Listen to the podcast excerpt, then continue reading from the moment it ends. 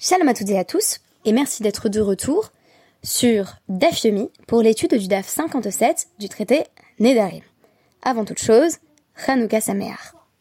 C'est étonnant car je me rends compte que j'ai omis de vous souhaiter une bonne fête de Chanukah dans les podcasts qui précèdent, ne serait-ce que parce que euh, dans le DAF Yomi, il y a cette tension entre une extrême régularité, voire une routine, et la prise en compte d'événements qui sont des événements ponctuels, de sorte que j'ai l'impression que tout est subsumé euh, dans cet effort quotidien de vous présenter une page du DAF et que j'en oublie ce qui sort un petit peu de l'ordinaire, et notamment euh, Hanouka en l'occurrence. Euh, bon, forcément, lors des autres fêtes, euh, la chose se joue différemment puisqu'il n'y a pas de podcast qui sort ces jours-là et il faut rattraper par la suite. Mais je me suis rendu compte que euh, j'avais en quelque sorte été euh, happée par le quotidien du DAF sans préciser que nous étions dans cette période exceptionnelle de lumière de Hanouka. Alors aujourd'hui, on va s'efforcer de répondre à la question suivante à l'aide de Sartre. quand on fait un vœu, est-ce l'existant euh, de l'objet que l'on désigne ou son naissance. Et on va voir que tout dépend de la formulation du vœu.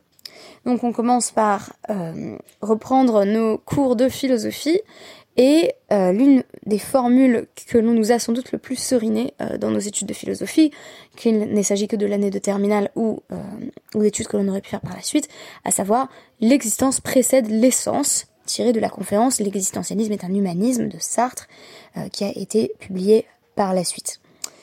Quand je dis l'existence précède l'essence, pour Sartre, c'est spécifiquement euh, du point de vue d'un objet. C'est-à-dire que l'être humain, pour Sartre, se définit négativement, par opposition à ce qui n'est pas lui. À l'inverse, l'objet a été pensé pour remplir une fonction précise et prédéterminée. Ce n'est pas le cas de l'humain. Dans la vision sartrienne.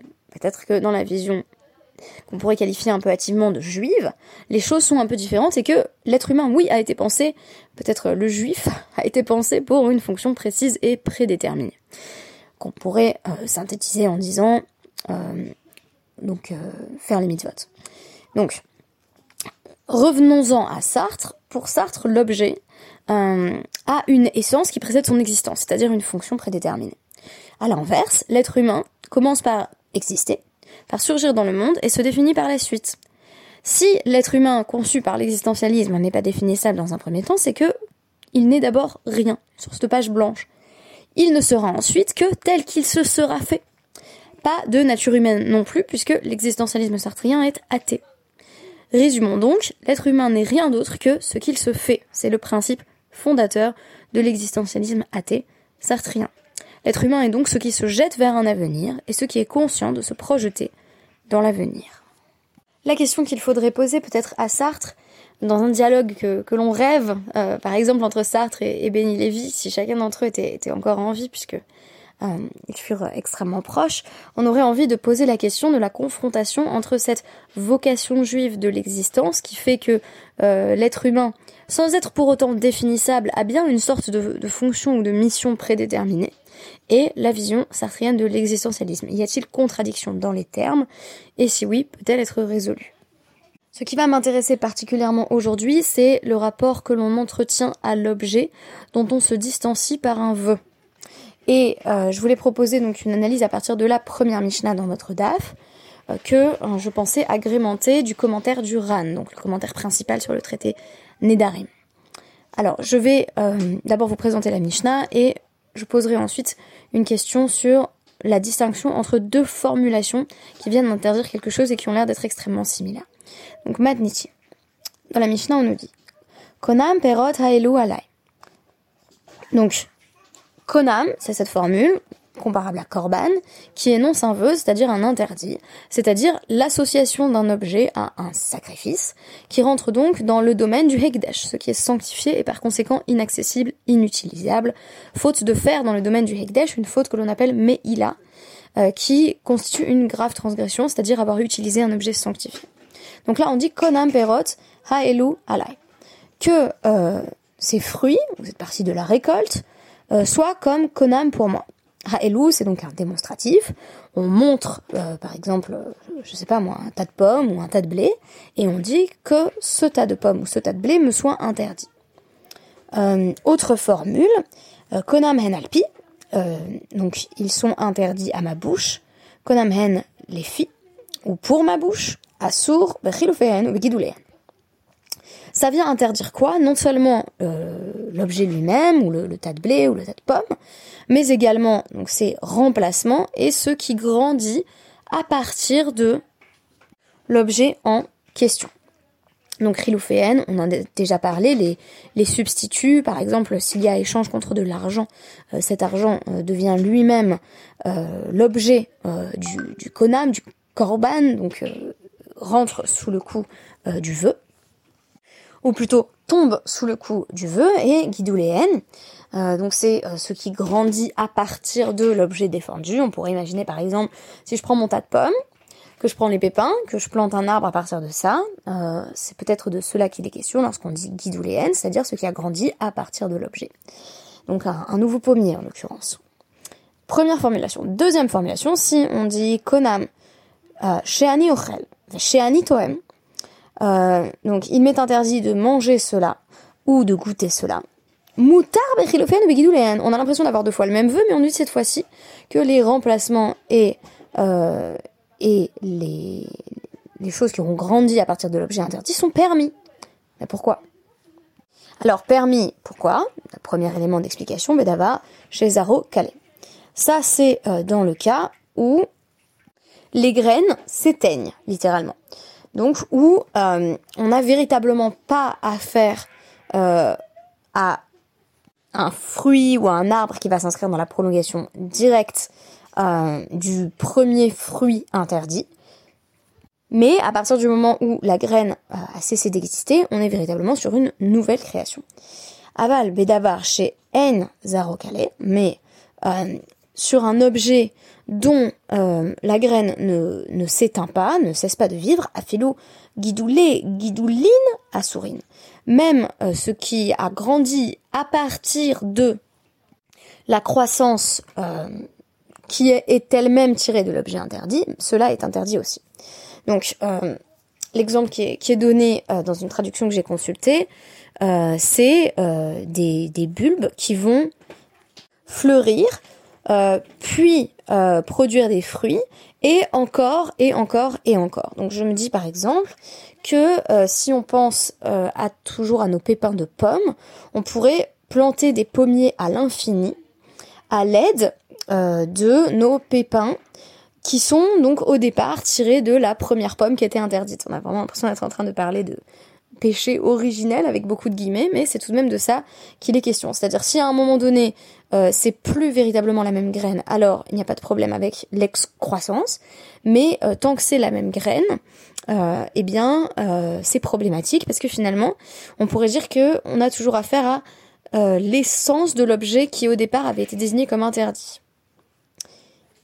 La Mishnah va ensuite nous répéter exactement la même chose, euh, mais en nous disant que cela vaut aussi quand on a euh, désigné par un vol l'objet de quelqu'un d'autre. Donc Haomer Leishto, Konam Maase euh, Yadir Alai, un homme qui a dit tout ce que tu produis avec tes mains est désormais interdit pour moi, et de nouveau la même formule, Konam Henalpi, c'est interdit pour ma bouche, c'est interdit à ma bouche, donc avec ces deux formules un petit peu différentes. Là encore, on nous dit donc assour, bechilouféen, guidouléen. Euh, même les remplacements et les excroissances sont euh, interdites, sauf si on dit chez Annie Ochel que j'ai pas le droit de les manger ou j'ai pas le droit de les goûter, auquel cas c'est permis. Et on nous précise là encore, euh, bah, si c'est quelque chose qui quand on le replante reste la même chose, en fait reste toujours tiré euh, de euh, la première plante, alors c'est problématique, et sinon, euh, ça ne l'est pas. Alors, je reviens sur la question de départ, qui était ma question sur la Mishnah. Quelle est la différence entre dire ces fruits-là sont interdits et dire je n'ai pas le droit de manger ces fruits ou je n'ai pas le droit de goûter ces fruits? Pourquoi est-ce qu'on nous dit dans un cas que ça vaut aussi pour les excroissances du fruit et les remplacements du fruit, bref, ce qui vient de cet objet interdit. Et dans l'autre cas, on nous dit pas de problème, c'est juste le fruit lui-même. Alors, donc le Ran va nous dire, Mishum de Kevan, chez Pratadvarim ha-nesarim alav, euh, Shavinhu euh, alea ke hegdash. Donc à partir du moment où il a précisé ce qui était interdit, il les a rendus comme du euh, hegdesh, euh, Et donc c'est pareil, Bechiloufen Wigidouléen, qui est Chiloufé Hekdesh Wigidoulé Asiri. Euh, quand on a un objet euh, sanctifié, il est également euh, interdit de tirer profit de ses remplacements et de ses excroissances. Question là-dessus, est-ce que ça ressemblerait pas par hasard au cas de quelqu'un qui a simplement dit il est interdit pour moi de manger des figues ou des raisins Non. Shekevan shelo prat ve'asar alav kol hamin. Lo asam alav hegdesh shelo nitkaven ela machilat oto min ou mash enken lo mitzar bechilufenu begidulehem. Pardon, Meshum Hachi, et non pas Machenken, bien sûr. Donc quelle est la différence entre quelqu'un qui dit je m'interdis ces fruits et quelqu'un qui dit je m'interdis les figues ou les raisins Eh bien que ici, euh, il a détaillé. Or, quand quelqu'un s'interdit les figues ou les raisins, chez l'oprat, il n'a pas dit précisément euh, telle figue ou tel raisin, mais les figues et les raisins en général. Donc il a souhaité s'interdire l'espèce raisin dans son intégralité.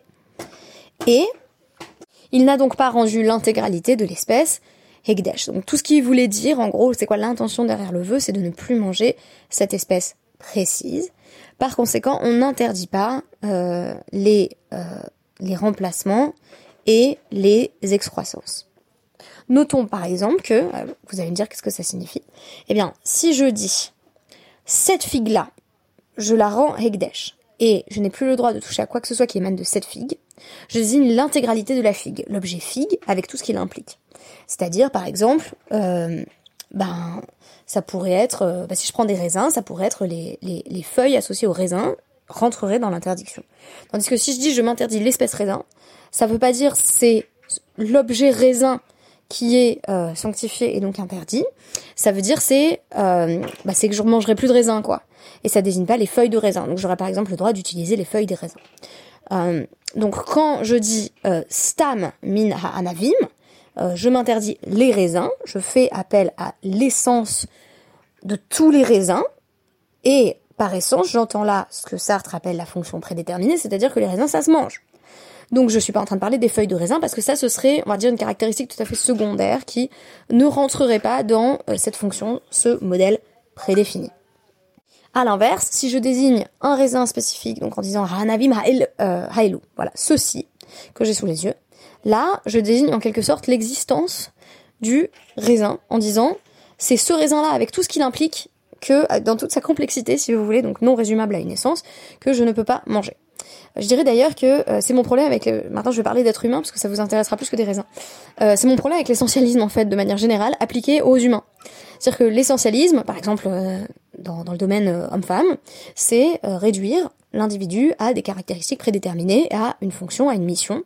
Je vous parlais de la mission euh, du juif qui pour moi est d'accomplir les 613 mitzvot. Ben, c'est comme quand on dit voilà la mission d'une femme. Une femme elle est là pour avoir des enfants. Donc ça c'est l'essence. L'essence par définition c'est réducteur et ça met de côté un certain nombre de caractéristiques secondaires euh, qui ne sont pas directement associées à l'essence avec un grand E. Par opposition à ça, l'existence, c'est quoi? C'est considérer euh, l'intégralité des aspects de l'objet en disant, eh bien, euh, quand je m'interdis c'est tout ce qu'il y a dans ce raisin, y compris ses feuilles, et même, et c'est ça qui est étonnant, la définition de l'existence, si vous me suivez bien, c'est non pas le raisin lui seul, mais c'est tout ce qui va pouvoir dériver de ce raisin. Même l'argent que me rapporte le raisin, même euh, ce qui va pousser à partir de ce raisin, tout ça est interdit. Donc si je reprends ma pomme, c'est pas seulement l'existence et l'existant pomme qui est problématique, c'est les pépins qui viennent de cette pomme qui si on les plantait, pourrait donner un autre pommier, qui ensuite pourrait donner un autre pommier si je replante. Et on nous dit, c'est toujours un dérivé de l'objet de départ. Donc, euh, il y aurait quelque chose, en fait, d'infiniment contraignant dans l'existence, ou du moins dans l'existentialisme, d'ailleurs, comme l'existentialisme sartrien, il y aurait quelque chose dans cette existence de la pomme qui va bien au-delà de la pomme elle-même, euh, et qui en revient à une forme d'essence, c'est-à-dire d'identité à soi dans l'existence. Qu'est-ce que je veux dire par là? Que euh, on conserve l'identité pomme euh, au fil des actions qui consistent à replanter en gros les pépins pour refaire d'autres pommiers. On nous dit c'est toujours le même que l'objet interdit de départ. Donc on a une forme de surdétermination à partir de l'existence plutôt qu'à partir de l'essence. Donc vous l'aurez compris, ici toute la distinction est dans la formulation. On comprend maintenant mieux la distinction qui est faite au sein même de la Mishnah entre ces fruits-là sont sanctifiés pour moi qui là va désigner l'intégralité de ce que le fruit signifie. Et ces fruits-là que j'ai devant moi, il est interdit chez Ani Ochel, chez Ani Toem. Il m'est interdit de les manger ou il m'est interdit de les goûter. Donc forcément, là, le rapport, il est de nouveau pas un rapport à l'essence, certes, mais un rapport à euh, l'une des caractéristiques du fruit, à savoir la possibilité que je le mange. Et donc, euh, forcément, bah, moutarde, béchélophène ou béguidouléenne. Euh, il m'est permis de, manger ce qui dérive du fruit en question, mais qui n'est pas directement mangeable. Par exemple, si j'échange le fruit pour de l'argent, bah il n'y a pas de problème de chez Aniorel ou chez Anitoem, je suis pas en train de goûter de l'argent. Et de même, béguidouléenne, on pourrait dire que donc ce qui croît à partir de ce fruit n'est pas ce que je m'étais interdit de manger dans un premier temps. Donc si je résume, l'essentialisme euh, est réducteur et se rapporte à l'espèce dans son intégralité et permet également de penser une globalité de l'interdiction. Par opposition à ça, on a un type de neder qui nous est présenté dans cette Mishnah euh, ici, qui est un neder sur l'existant, qui soit désigne euh, l'intégralité du fruit, soit une fonction en particulier, qui du coup ne vient pas interdire les autres fonctions. Donc ne, ne, ne, ne comment dire, on pourrait avoir par exemple une forme euh, d'existentialisme qui dirait euh, la plupart des femmes ont la possibilité d'avoir un enfant, mais les femmes se résument pas à ça. Ça, ça serait euh, un modèle transposé dans l'humain de Shani ou Shani Donc c'est ainsi qu'on a pu penser euh, deux modèles du Neder, donc deux modèles d'interdiction. Une interdiction qui porte sur la catégorie et donc sur l'essence, euh, et qui par conséquent laisse de côté un certain nombre de caractéristiques secondaires, par définition, puisque l'essence c'est, si on suit Sartre, c'est définir une fonction, et donc la fonction, je disais la fonction des raisins, bah, c'est principalement de les manger, et donc on ignore par exemple les feuilles des raisins, qui elles vont pouvoir euh, bah, ne pas tomber sous le coup euh, du neder si quelqu'un s'est interdit tous les raisins. Et une définition plus fine, qui est une définition pensée à partir de l'existence, c'est-à-dire ce que j'ai sous les yeux. Et ce que j'ai sous les yeux, euh, on a vu que c'est pas seulement ce que j'ai sous les yeux, mais le potentiel. Et donc là, on rejoint finalement, en tout cas sur l'objet, la définition sartrienne de l'existentialisme, à savoir ce qui se jette vers un avenir, même si je rappelais que la définition sartrienne, c'est être conscient de se projeter dans l'avenir. Évidemment, le pommier n'est pas conscient euh, qu'il va euh, donner des pommes qui elles-mêmes pourront être plantées à travers les pépins. Euh, mais on, on, est donc à mi-chemin dans le Neder entre la possibilité de désignation euh, d'un interdit par rapport à la catégorie et d'un interdit par rapport à un objet particulier euh, en tant qu'il est saisi dans son existence. Et j'ai essayé d'expliquer aussi en quelques mots à travers ce podcast ma préférence pour les définitions basées sur l'existentialisme en disant on a quand même une donnée essentialiste pour moi dans la tradition juive qui est les 613 mitzvot. Tout le reste me semble pouvoir relever de l'existentialisme et donc de la projection. Voilà, bah merci beaucoup d'avoir partagé ce moment euh, d'étude avec moi et à demain. Chanukah Sameach